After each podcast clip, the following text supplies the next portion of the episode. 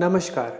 हाल ही में किसी ने his holiness the Dalai Lama से बात करी और उनसे पूछा कि ये जो नकारात्मक विचार हमारे दिमाग में आते हैं, इनको कैसे रोका जाए?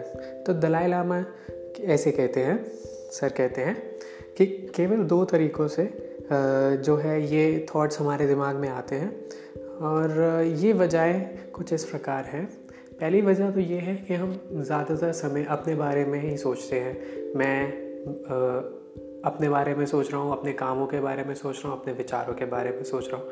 तो वो थॉट कहीं ना कहीं ऐसे नेगेटिव थॉट्स को स्टार्ट करता है। उसके अलावा सेकेंडली सर ने कहा कि जो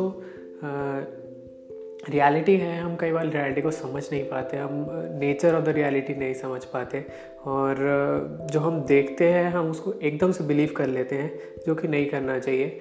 तो ये दो चीज़ें हैं जो सर ने बताई कि हमें ध्यान देना चाहिए और इन सब, इन दोनों चीज़ों की वजह से जो है नेगेटिव थॉट्स पैदा होते हैं।